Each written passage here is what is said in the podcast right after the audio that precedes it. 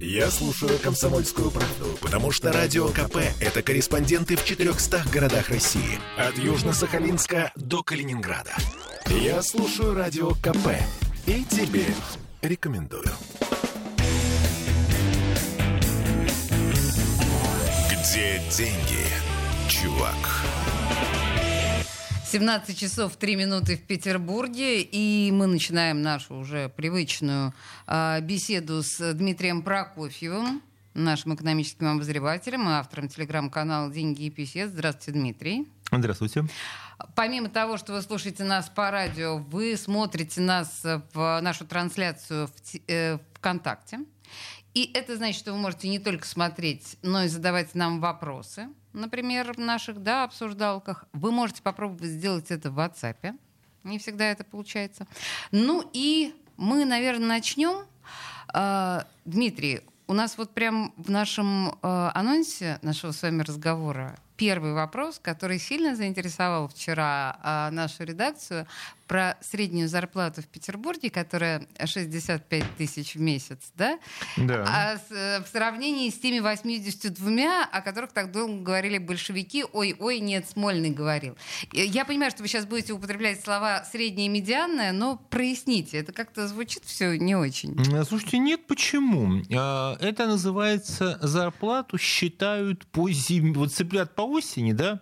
А зарплату за год считают по весне. Так. То есть э, надо смотреть, конечно, что нам выкатит Росстат, потому что это подсчеты, которых опубликовал HeadHunter. И это по данным HeadHunter. Значит, понимаете, HeadHunter — это сидят... рекрутинговое агентство, которое занимается непосредственно трудоустройством людей. Да. А восемьдесят две тысячи это были а, данные... Значит, смотрите, восемьдесят две тысячи, о которых говорило правительство, да, откуда я допускаю, как оно могло взяться, да, значит, что в какой-то момент, да, когда у нас действительно был рост номинальных зарплат, так, то... Э- Здесь э, просто общий вот фонд заработных плат, да, откуда считается, делится на количество работников, на количество официально трудоустроенных. А рекрутинговые, но не все у нас работают с официальным трудоустройством, не все у нас э, работают на одной работе, да. Вот средняя зарплата, такой средний показатель по больнице.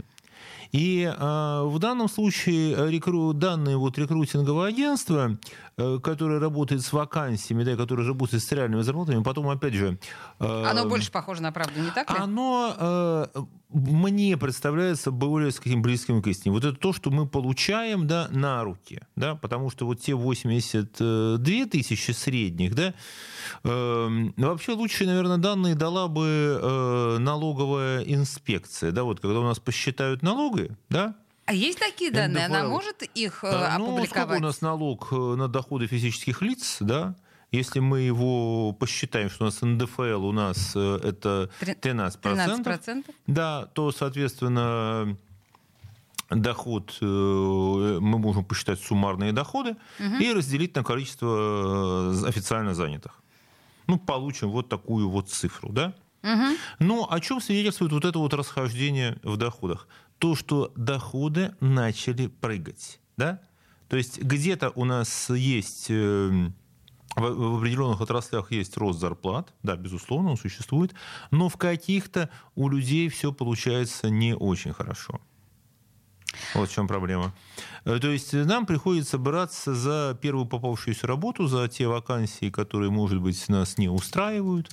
И, ну, наверное, давайте спросим у наших слушателей, а вот есть ли в их кругу люди, которые получают восемьдесят тысяч рублей? Напишите, пожалуйста, кто получает восемьдесят тысяч рублей и больше. Ну вот просто, чтобы нам, да, представлять себе. К сожалению, мы звонков в прямой эфир не примем, но вот вообще напишите. Вот это такая, знаете, магическая цифра, вот эти восемьдесят тысяч рублей, да, то шестьдесят, то восемьдесят, да, это тысяча долларов. Угу. И вот вокруг этой тысячи долларов э, зарплата россиян крутится уже пятнадцать лет. Вот две тысячи седьмой - две тысячи восьмой год, да, где-то вот перед финансовым кризисом тогда, была такая зарплата, штука баксов. Да, вот как бы считалось, там штука баксов, нормальная зарплата, только в то время она была там на уровне двадцать пять - тридцать - сорок тысяч рублей, да, вот где-то такие бы, там, ну, двадцать - двадцать пять - тридцать. Угу. И вот сейчас прошло пятнадцать лет, и все то же самое, зарплата, как будто штука баксов, у нас получается более-менее приличная. То есть получается, что у нас до... у ни уровень жизни, ни дохода, ни подушевое потребление у нас, в общем-то, за пятнадцать лет не выросли. Это не бедность, и ни, ни, ни, в коем случае не нищета, и даже не бедность, но это не рост. Слушайте, ну какой уж там рост? Знаете, спасибо, что сохранил то, что, ну, сохранили то, что нажили непосильным трудом за пятнадцать лет. Сейчас непростая ситуация. Пока это, в общем, выглядит вполне благополучно, если у нас не стало все хуже, чем пятнадцать лет назад. Да, но вопрос еще и в том, что не только сколько вы получаете денег, а я всегда это говорю, и имеет значение, сколько времени и с какими там затратами усил, сил вы работаете для того, чтобы приобрести те или иные товары. Да? Угу. Ну, например, говорили не раз, в Петербурге, чтобы накопить на квартиру там, стандартную, да, пятьдесят четыре метра, семье нужны все ее доходы, обычной семье со средними доходами, нужны все ее доходы за шесть лет. Это самый высокий уровень в России. Да, у нас получается самое дорогое жилье по отношению к доходам, по отношению к вашему рабочему времени. Uh-huh. И не надо путать доступность тех или иных товаров с доступностью кредитов. Да? Вот почувствуете разницу. Да? Сейчас без проблем можно получить... Ну, почти плюс без минус, проблем. Да. Плюс, уже плюс-минус, да. Но до последнего времени практически без проблем можно было получить ипотечный кредит. Но это именно кредит, а не квартира, который вам нужно было, значит, потом выплачивать там, десять, двадцать, тридцать лет, там, вписываться в ипотеку. Это не одно и то же. Да, у нас, в принципе, доступны до последнего времени, опять же, были потребительские кредиты и там, проценты по кредитным картам, но это доступность денег, а не доступность товаров. Это не одно и то же. Да, эта разница понятна, вы очень четко ее описали, она ясна. Слушайте, ну хорошо, давайте мы с вами вообще много говорим о покупательной способности в той или иной степени да. наших сограждан в последнее время. Мы сейчас понимаем, что спрос падает. Мы с вами об этом говорили неоднозначно. Не, неоднократно. Слушайте, это министр экономического развития сказал буквально э, неделю назад. Вот вчера вышла вот, большая да, статья. Министр экономического развития сказал, что мы оптимизируем потребление. Да? Он, да, и это, в общем-то, не есть хорошо. Да, по, так, вот объясните. Ну, на самом деле, вы понимаете, хотя это что, очевидно, да, что, но это нужно проговорить. Да, что при всем уважении министру экономического развития глубоко все равно на наш спрос с вами. Что мы покупаем? Слушайте, ну это один из богатых богатейших людей и в правительстве, в общем-то, ему э, все равно, что мы как с вами покупаем, у него потребление другого порядка совершенно. Uh-huh. Но э, в чем он прав и что его беспокоит на самом деле, да? Смотрите, Олеся, представьте себе ситуацию, когда э, вам нужно во что-то вложить деньги. Вот пускай это будет десять тысяч рублей.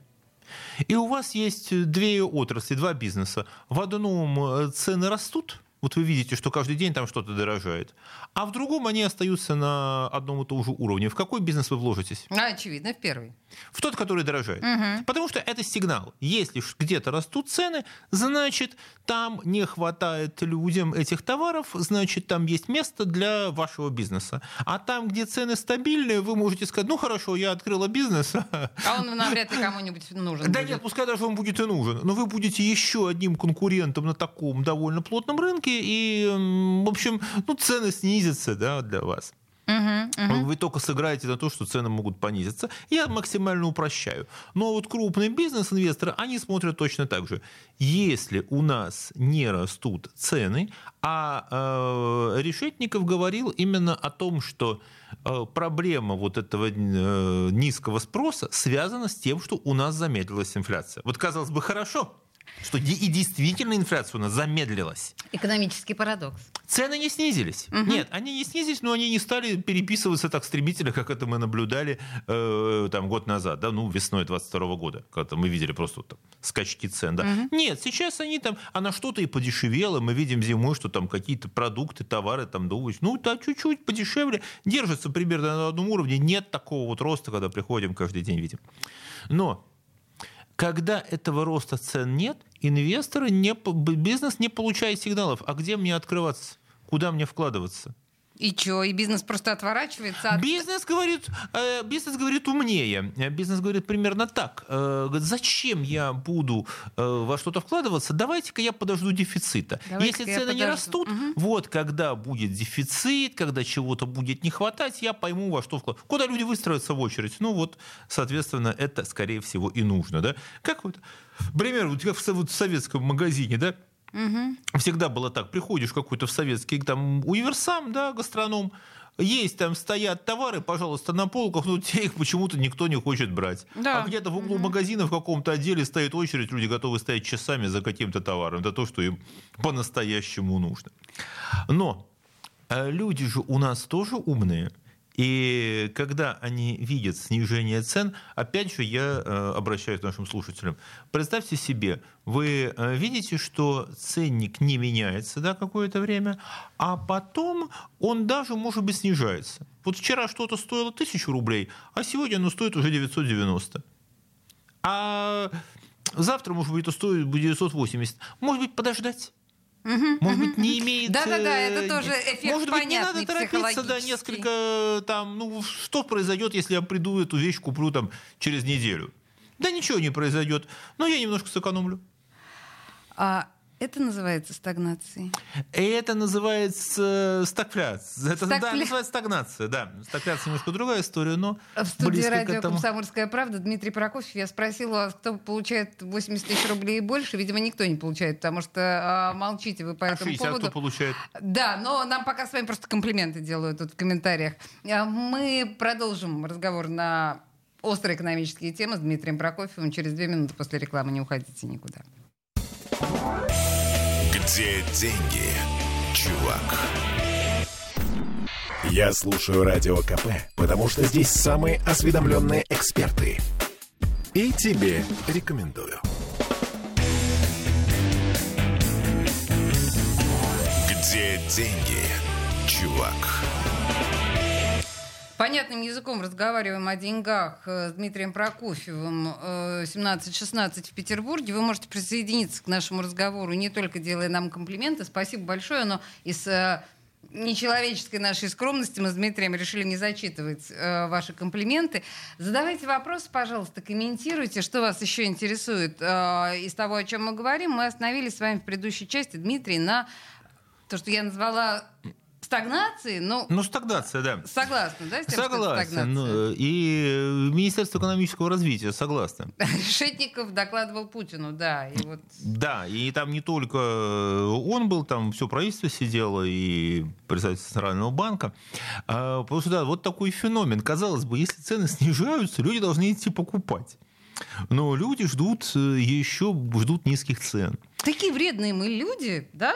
Ну, понимаете, нет, ведь... чтобы пойти и купить все раз по сниженным ценам. Слушайте, ну на этом же и строилась вся стратегия правительства. То есть, конечно, не надо думать, что у правительства не было никакой стратегии. Конечно, была. Угу. И она и реализуется. И экономическая стратегия правительства заключалась в чем? Да? Что, ну, в ситуации, скажем так, ограничительных мероприятий, они именно так называются в официальных документах, допустим, у нас не будет доступных импортных товаров. Ну, вот классика. У нас не будет, допустим, европейских автомобилей. Да? Ну, будут китайские. Ну, понятно, они будут дорогие. Ну, понятно, они Но будут люди не будут... такие классные. Это же... Ну, кто кому положено будет, как ездил на, на Мерседесе за броней, так и будет ездить, да? Ну, а вы будете ездить, там, допустим, не на Фольксвагене калужской сборки, а будете ездить там, на какой-то китайской сборке, как, которая будет стоить там, как два Фольксвагена. Угу, ну, куда деваться? Вы будете покупать, да? И, соответственно, вы будете покупать, вам объяснят, что ну, ну вот структурная трансформация. И ведь, обратите внимание, на всех опросах, на всех там публичных людей говорят, да, окей, конечно, нужны суверенные заводы, нужна структурная трансформация. Мы за. Но они не покупают. Но они не покупают. Вот покупки показывают, что люди не хотят менять свои потребительские привычки. И надо сказать, что в документах Центрального банка четко прописано, что никакая там структурная трансформация, там, как она называется, замещ... там, с импортозамещением, со всеми историями, не состоится, пока люди не начнут платить вот эти вот повышенные цены за те товары, которые им предлагают вместо им привычных. Постепенно. Пока у людей есть выбор, они не будут платить. Но как только они останутся без выбора, они будут платить за эти товары, пока, даже которые им не нравятся. Но пока что это не получается. И власти не просто так разрешили параллельный импорт. И, в общем-то, его, ну, не то что поощряют, но на многие вещи закрывают глаза. Потому что если разрушить, а представьте себе, кроме высоких цен, вдруг еще и пропадут товары с полок магазинов. Вот тут совсем будет такой сигнал, что что-то идет не так. Пока что мы видим, может быть, такое, не такое товарное изобилие, какое было там год назад, но реально было товарное изобилие. Слушайте, ну, купить все, что твоя там левая нога пожелает, все mm-hmm. это можно было купить. Но сейчас, конечно, этого нет. Ассортимент поджался, стало что-то закрываться, стало снижаться качество. А люди думают о том, что неплохо бы нам в этой ситуации, ну, повременить с расходами и подкопить денег. Тут ведь еще какой интересный произошел кейс. У нас фактически, вот я сейчас скажу такие, очень осторожен буду в выражении, страшные слова. Угу. У нас фактически произошла, в кавычках, вот я ставлю большие кавычки, то, что я назвал бы такой денежной реформой. Да. Так. Рубль у нас, да, остался вот рублем, да, та же самая купюра, но вот его смысловое содержание поменялось. Как это работает? Смотрите. Вот представьте себе, каждому обращаюсь, наверное, у каждого дома, на, я думаю, что у многих дома было на черный день припасено там сто, а у кого-то, может быть, тысяча долларов. Это не имеет значения. Пускай будет сто долларов. Угу. Да? Угу. А сколько вы могли получить рублей за сто долларов год назад? Я уже не помню, шестьдесят тысяч. семьдесят пять. Ой, шестьдесят... семьдесят пять, семьдесят пять, семьдесят пять рублей. А сколько вы могли получить? шестьдесят. Да, то есть семь с половиной тысяч. Угу, семь с половиной. Да, за несколько семь с половиной тысяч. А сколько вы могли получить рублей за сто долларов в мае прошлого года? пять тысяч шестьсот. Угу. Это то же самое, как если бы сбережения у вас сократились на, на тридцать процентов. Да. А, соответственно... Что вы будете делать, если сбережения у вас сократились на тридцать процентов? Ну, вы хлопните себя по лбу, скажете, что ну да, зря я хранила доллары. Там, но вам нужно срочно докопить денег. Угу. Вот пара, вот в сбережениях люди оперировали не просто рублем, да, а такой парой рубль-доллар. Угу, угу. Мы ведь, давайте будем честны, даже если люди не хранили доллары, да, допустим, они хранили все в рублях, там, как учит нас правительство, да, хотя никто не запрещал и не запрещает. Там, не храни доллары ни на счетах, ни в наличных. Этого пока никаких запретов нет. Но люди учитывали, что примерно сколько-то, вот моя сумма сбережений в долларах, это примерно столько. И если надо, куплю доллары для поездки. Если надо, для какой-то, может быть, зарубежной сделки. Если надо, я просто буду иметь их в качестве такого вот защитного актива, который, ну, никогда, в общем-то, россиян не подводил. Но весной двадцать второго года э, финансовые власти эту пару разломали, установив искусственный курс, э, д, курс рубля к доллару. Мне кажется, далеко не все понимают, что этот курс искусственный, и по-прежнему продолжают считать рубль-доллар э, этакой неразделимой парой. И очень радоваться, когда рубль э, дорожает. Нет, если рубль дорожает, ничего страшного. Если вы имеете возможность купить доллары, допустим, вы хотите поехать за границу, что-то привезти, благодаря, кстати, вот этому дорогому Рублю? Рублю, да, у нас... Нам было дешево у нас, ну, кого сейчас выпускают за границу.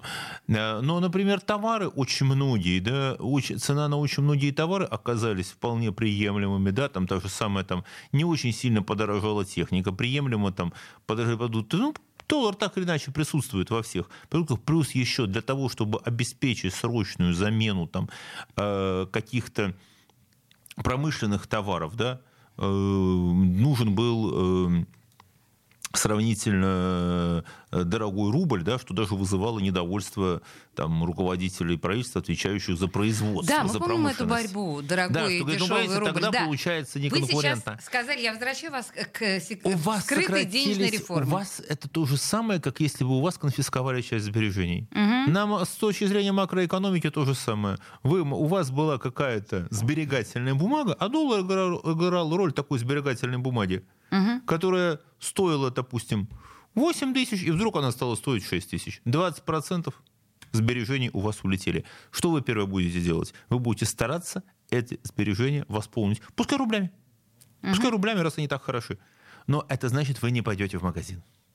И вот сейчас россияне исправно допол- восполняют свои вот эти вот потери. Конечно, угу. власти, они действовали в своей логике. Потому угу. что если бы не тогда не были бы введены вот эти очень жесткие ограничения на покупку, на оборот валюты, угу. то курс, конечно, мог бы оказаться очень высоким. Властям помогло экстремальный приток валюты в страну, такое же экстремальное сокращение импорта.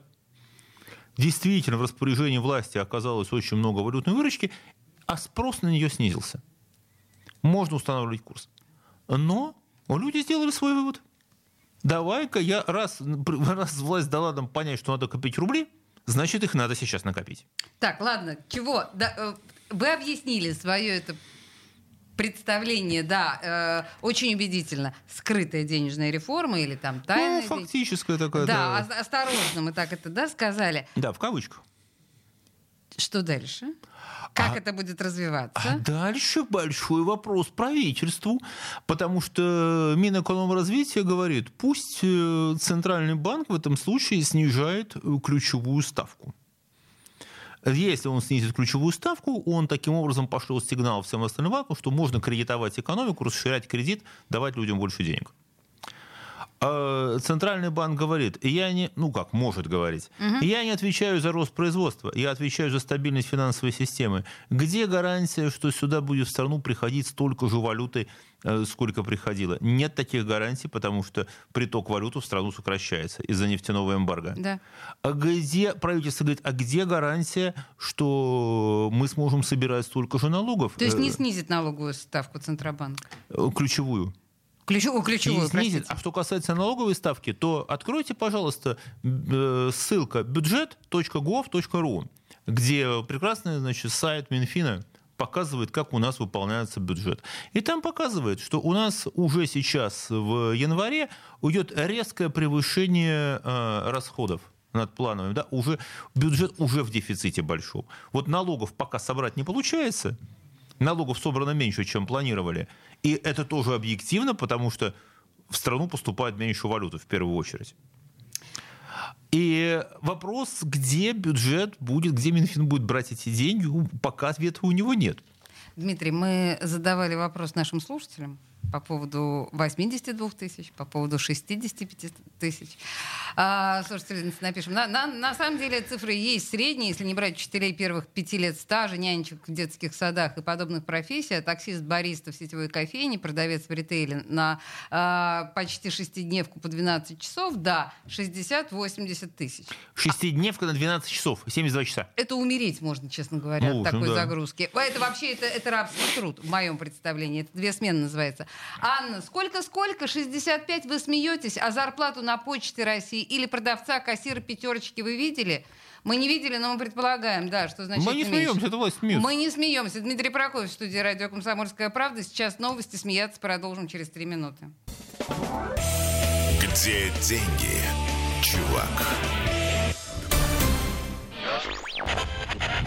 Попов изобрел радио, чтобы люди слушали «Комсомольскую правду».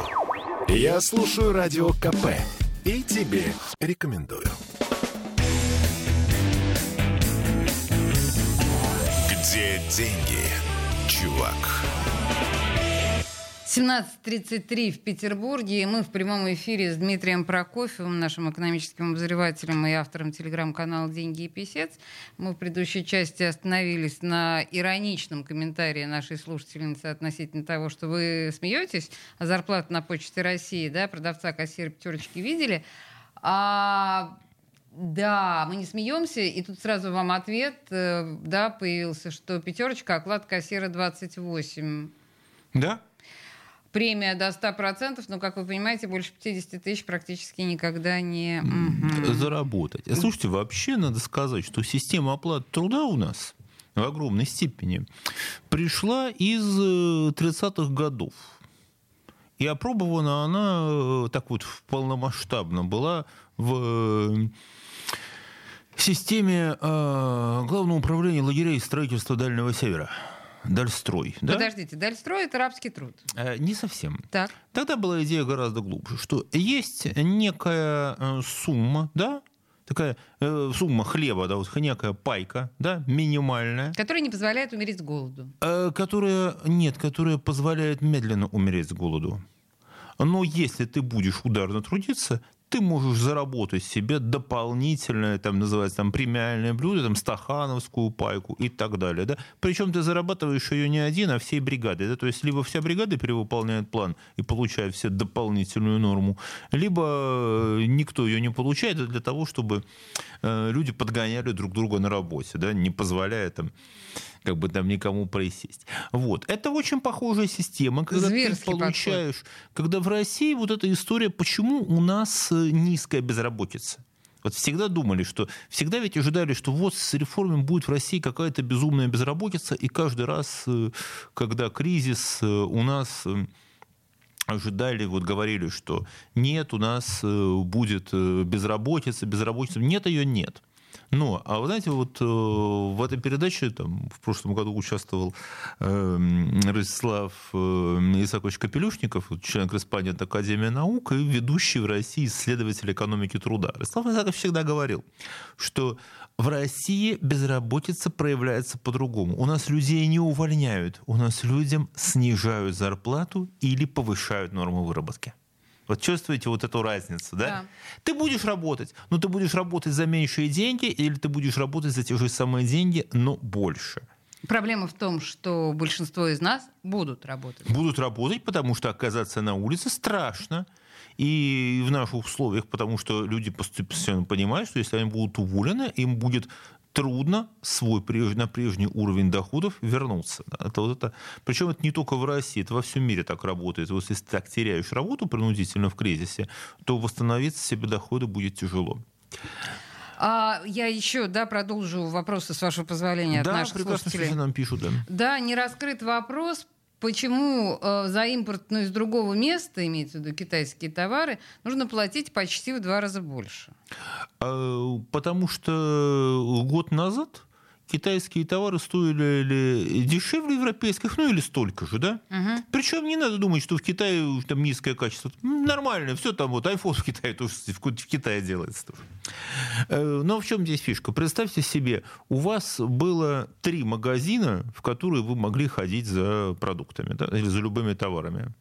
Но получилось так, что вы поссорились с владельцами двух магазинов, причем поссорились так, что один вам закрыл дверь и сказал, что он не будет вас пускать, угу.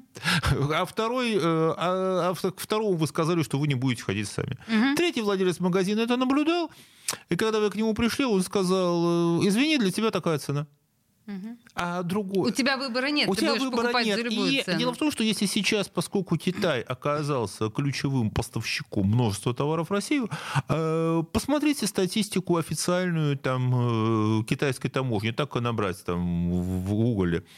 Customs, China Customs Official, да, там mm-hmm. будет статистика, это они ее не секретят. И там будет видно, что э, при резко возросшем экспорте из России в Китай нефти, угля, там, сырья, да, mm-hmm. Mm-hmm.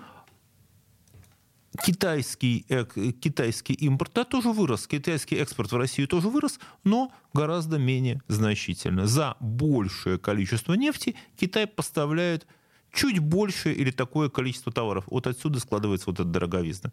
Китай пользуется ситуацией, когда он до России единственный продавец. Так же, как и Турция пользуется этой ситуацией, потому что Турция прекрасный, эффективный торговый хаб. Турки всегда были прекрасными угу. продавцами, торговцами. И сейчас масса товаров потребительских, которые мы видим на наших прилавках, и она идет через Турцию. То есть поводов думать, что что-то может измениться в этом направлении, нет никаких? Почему? ничего нет вечного, если, допустим, произойдут какие-то изменения, да, понимаем, о чем идет речь, то восстановиться все эти связи могут очень быстро.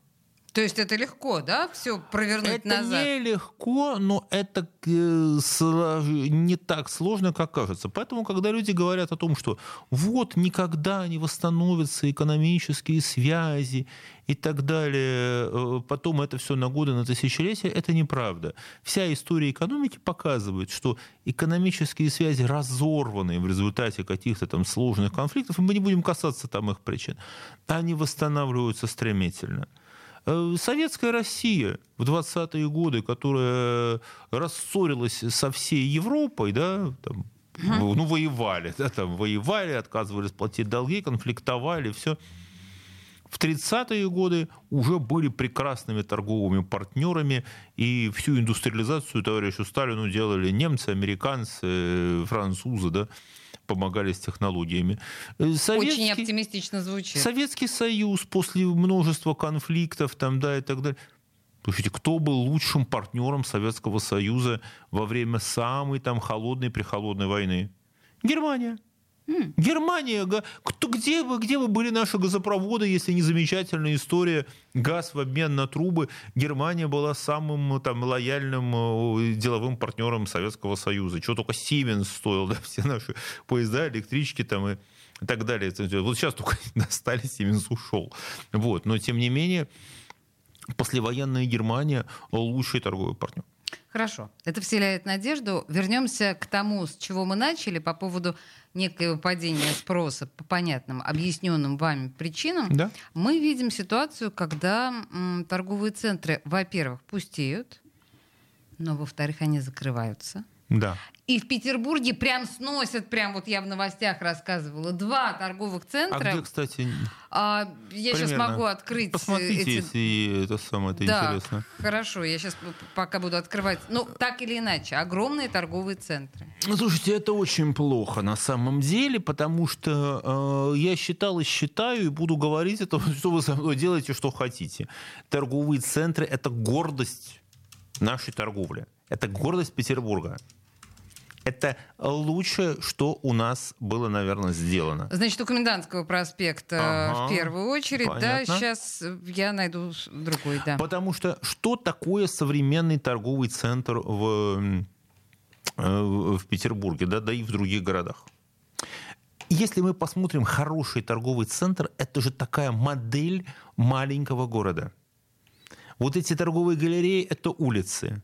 Витрины – это дома, это пространство, где ты проводишь время в комфорте, где ты можешь действительно купить все, где есть тебе все развлечения, где есть, где есть место для самых разных видов. И что очень важно, какие-то крупные арендаторы, да, которые обеспечивали основное привлечение трафика и основную долю расходов торгового центра, они же давали возможность, посмотрите, в каждом торговом центре какое количество самых маленьких каких-то магазинчиков, забегаловок, даже маленьких бизнесов, да, может быть... Да даже там ремонтик ключей ремонтик ключей, там и ноготочки, и все что угодно. И плюс еще... Такие магазины в торговых центрах, они имели возможность, э, туда можно было прийти с самыми разными товарами, э, ну вот производители, да, могли обращаться, обеспечивая сбыт. Вот это вот огромная тяга, как вот говорят, вокруг трафик, да, вот эта тяга притяжения людей, они э, за счет вот этого эффекта появлялись не только... Во-первых, это цивилизованная торговля. Тут никто не скажет, это гораздо легче осуществлять контроль в таких uh-huh, центрах. Uh-huh. Да?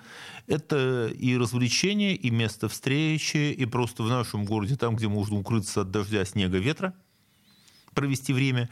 И пример возьмем... Там, это не будет, наверное, считаться рекламой, если я скажу, что в, в центре Петербурга сколько встреч мы сегодня причина в Стокмане, да, uh-huh, условно, uh-huh. там, или в галерее. Галерея. Uh-huh. Место встречи, туристический ивент, э, понятный налоговый агент. Да? И вообще в том, что касается технологий торговли, Россия находится, ну, если не на первом, то на одном из самых высоких мест в мире.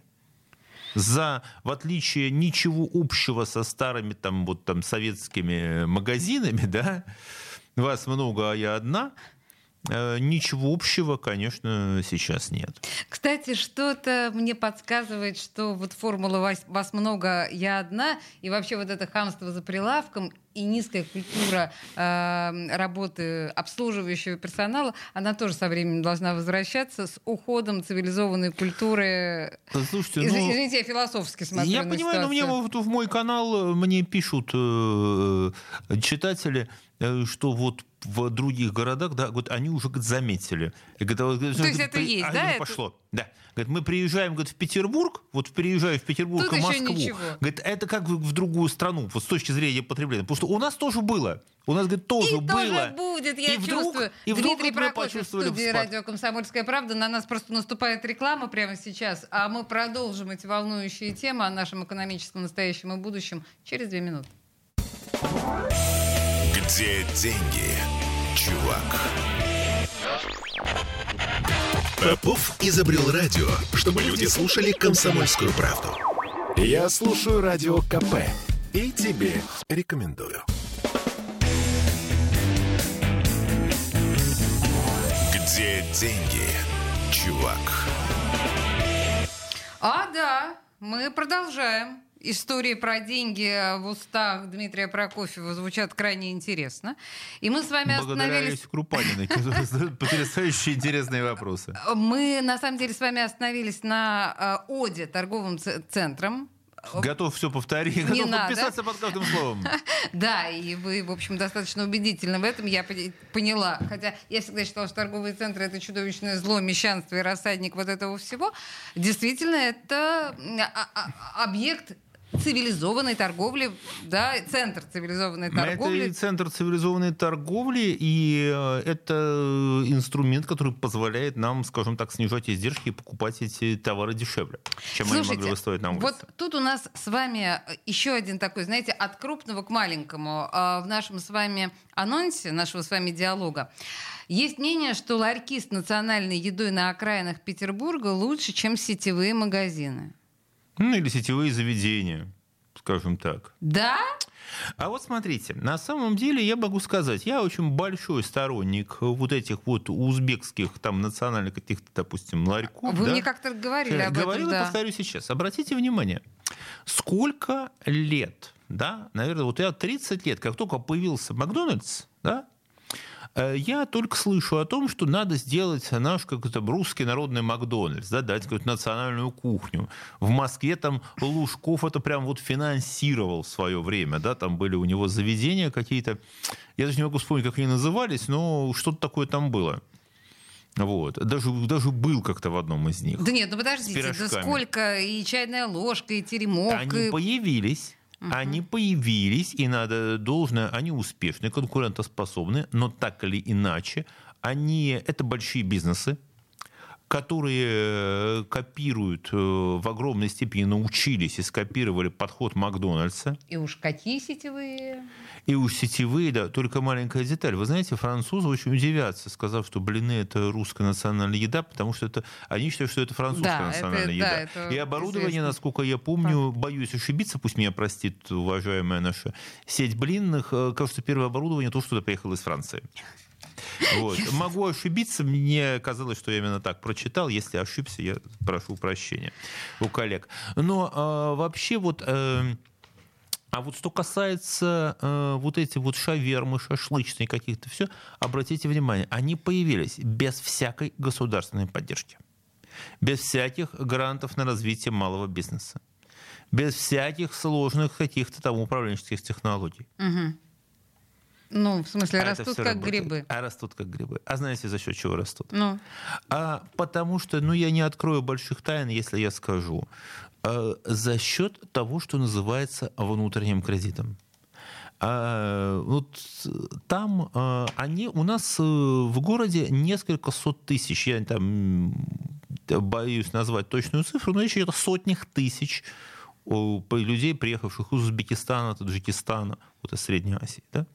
И для себя они создали вот эти вот сети э, заведений с привычной им кухней, такой, которая у нас, естественно, туда мы тоже можем ходить без всяких проблем, но если они закупают для себя мясо, это мясо, которое они покупают у своих, и оно идет или с отсрочкой платежа, или на каких-то льготных условиях. Они всегда готовы выручить друг друга деньгами. Работают свои, значит, они друг другу доверяют, что не надо сто раз проверять продавца. Не надо сто раз проверять. Понятно, доверяй, но проверяй, но когда за тебя отвечает твоя семья, твой клан, твоя община, тебе приехал устроиться, это другое качество. Чувствуете вот эту разницу? Вы даже когда говорите, у вас восточный акцент появляется. Очень приятно. Нет, ну послушайте, это, это говорится, то, о чем вы сейчас говорите, это только к восточному колориту относится или к любому национальному? Вы знаете, что вот таких вот массовых заведений, простых, доступных, да, вот, ну просто вот стекляшечка такая стоит, в которой вот можно купить вкусно, быстро и легко действительно поесть, это только у нас, это только Восток. Все остальные попытки, это все-таки что-то другое. Угу. Наши кофейни, это другое. Петербург, столица кофеин, превосходных. Но это другая история и другой бизнес, другого совершенно уровня. А там это вот тот самый мелкий бизнес, когда вот сам хозяин, там он и стоит, варит, жарит, печет, с каким-то там простым, достаточно там простецким оборудованием делает вкусный, хороший продукт. Дмитрий, слушайте, извините, на ассоциативном уровне. Вы сказали про восточные вот эти все прекрасные маленькие точки, вкусные, и... прекрасно себя окупающие, прекрасно выживающие в наших рыночных условиях. А я вспомнила про то, что вчера стали известны результаты переписи населения. Видели ли вы это, эту информацию? Не попали на глаза. Это потрясающе. Перепись населения, о которой мы вчера это подробно обсуждали в программе «Накипело». Перепись проводилась в двадцатом-двадцать первом, соответственно, годах, как мы понимаем, по закону. Результаты стали известны только вчера. И по Петербургу очень любопытные результаты. А сколько, кстати, в городе у нас людей? По, по согласно этой переписи населения, пять миллионов шестьсот тысяч. Прибавьте полтора. Я, я вот прибавлю спокойной душой, я прибавлю полтора миллиона, да, и делайте со мной, Смольный, что хотите. Да даже Смольный прибавит. Официальные данные семь миллионов. И здесь мы понимаем, насколько эта перепись населения а, взята просто с потолка. Ну да. И мы знаем, что, значит, ну, как бы, как она проводилась. И, в общем, я спрашивала людей, приходил ли к, ни, к ним кто-нибудь их переписывать. Никому никто не приходил. Ко это мне совершенно... не приходил, я не видел никакого переписчика и не хотел бы его видеть, честно вам скажу. Ну, кстати говоря, да. Слушайте, ну, согласно вот этой переписи населения, у нас всего шесть с половиной тысяч мигрантов проживает в Петербурге, из которых сто пятьдесят девять китайцев. Как реально... шесть с половиной тысяч? шесть с половиной тысяч. Ну, я думаю, что шестьсот пятьдесят тысяч только из Средней Азии, наверное. Да-да-да, вот так-то вот. Миллион, вот, наверное, точно. Да. Миллион больше. Слушайте, а зачем нам нужно... Понимаете, один из наших слушателей позвонил и сказал, мне кажется, что это означает, что государству вот прямо сейчас совершенно неинтерес... неинтересно, что мы с собой представляем. То, как... Через, ну, через губу была проведена эта перепись. Она говорит, она уже такая формальность, что просто государству неинтересно, кто проживает а, под ее началом. А нет, я думаю, здесь другая история. Я только буду говорить не государству, а правительству, потому что государство такая абстрактная история, да, а правительство — это живые люди, которые принимают решения. Да? Им интерес... тот, мы, заказан... мы им интересны? Вы знаете, тут, наверное, друг... была другая история с этой переписью тоже. Существует примерное представление о том, где, сколько, в каком регионе живет людей и сколько туда выделяется бюджетных средств. Ну так это оказалось неправдой. Ведь правительство проводит колоссальную работу по перераспределению подушевых доходов, по перераспределению доходов. Да? Вот понимаете, у нас, условно говоря, есть там Ханты-Мансийские и Малоленинские автономные округа. Если... Э- Вот жители этих округов, да вот представим себе, что они существуют как-то, ну вот совсем вот в каком-то там, в, отдель, в отдельной экономике, да, у них получается там Кувейт или Норвегия по, по подушевым доходам. Вот, то есть у них, у них вот реально вот оказывается на каждого жителя по несколько десятков тысяч долларов, э, значит, живых денег. Это Люксембург. Да, да, да, да, да, да. У нас есть республики, уважаемые, я уже их, их не буду называть, но если подушевой доход, там вот у них поделить то, что у них официально они производят, на количество жителей, то там подушевой ВВП у них будет на уровне Зимбабве. Ботсвана уже богаче будет. То есть это Африка. Но при этом у нас же нету, нельзя сказать, что если мы в Ханты-Мансийском округе нет никакого Кувейта, а в отдельных республиках нет никакой Африки. более-менее, да, все понятно, где-то побогаче, где-то победнее, но разрыв не так велик, какой бы он мог быть. И это все за счет того, что правительство производит вот эту перераспределительную работу по налогам. Видимо, эта перераспределительная работа по налогам будет неэффективна в данном случае, если правительство, те живые люди, о которых вы говорили, будут считать, что в Петербурге живет пять и шесть миллионов рублей, э, людей. Нет, это же неправда. Нет, человек. Я думаю, что они рассуждают примерно так. Вот эти шестьсот пятьдесят, там, семьсот тысяч, миллион мигрантов, да, они не требуют каких-то особых социальных выплат из бюджета. Mm. Нет, не требуют. У них свой бизнес, своя жизнь, своя среда, свои врачи, свои, там, свое, свои, банки, там, свои какие-то кредиты, своя история отдельно совершенно, которая не существует. Mm-hmm. А, вот у них есть, власти интересует кто? А, так, пенсионеры все на месте? Кто будет, кто придет и бросит бюллетень как надо. Бюджетники все на месте, никто не разбежался. Так, все на месте. Вот если это на месте, и вы попадаете примерно в какие-то там вот заданные цифры, то и слава богу. То и слава богу. Здесь вопрос не в том, чтобы детально узнать, дойти там до каждого, да, а попасть в какие-то заданные параметры. И я не сомневаюсь, что у переписи была примерно такая задача. Вот здесь вот столько, да, вот мы готовы выделять, нормально, вот тут пенсионеры все на месте сидят. Все на месте сидят. Очень хорошо. И слава богу. И не надо, как говорится, улучшать, как это, это та ситуация, лучше когда масло хорошего испортит кашу. Да. Вот не надо слишком много масла. Я тут, по идее, я должна была бы задать вам вопрос по поводу пенсии и компенсации, о которых сейчас тоже очень много разговоров, и э, по поводу той же самой квартплаты, где почему-то сейчас вдруг сдали пересчитывать компенсацию. Это просто к вопросу о пенсионерах. Э, мы коротко что-то можем сказать? Слушайте, я скажу только одну вещь по поводу пенсии. тридцать шесть секунд. тридцать шесть секунд. Пенсия, вот откладывая деньги на пенсию, это все равно, что вы покупаете у государства облигацию. Это все равно, что облигация государственного займа. Вот это ваши деньги, которыми государство распорядилось, ну, вла- правительство распорядилось, видимо, не так хорошо, как могло бы. А вот что можно делать, наверное, можно отдельно об этом поговорить. Мы как-нибудь обязательно с Дмитрием Прокофьевым поговорим о том, как обеспечить себе безбедную старость. Ну уж точно не с государством играть а, в азартные игры. С Дмит... правительством. В азартные игры играть нельзя. Дмитрий Прокофьев был в студии «Радио Комсомольская правда». Где деньги, чувак?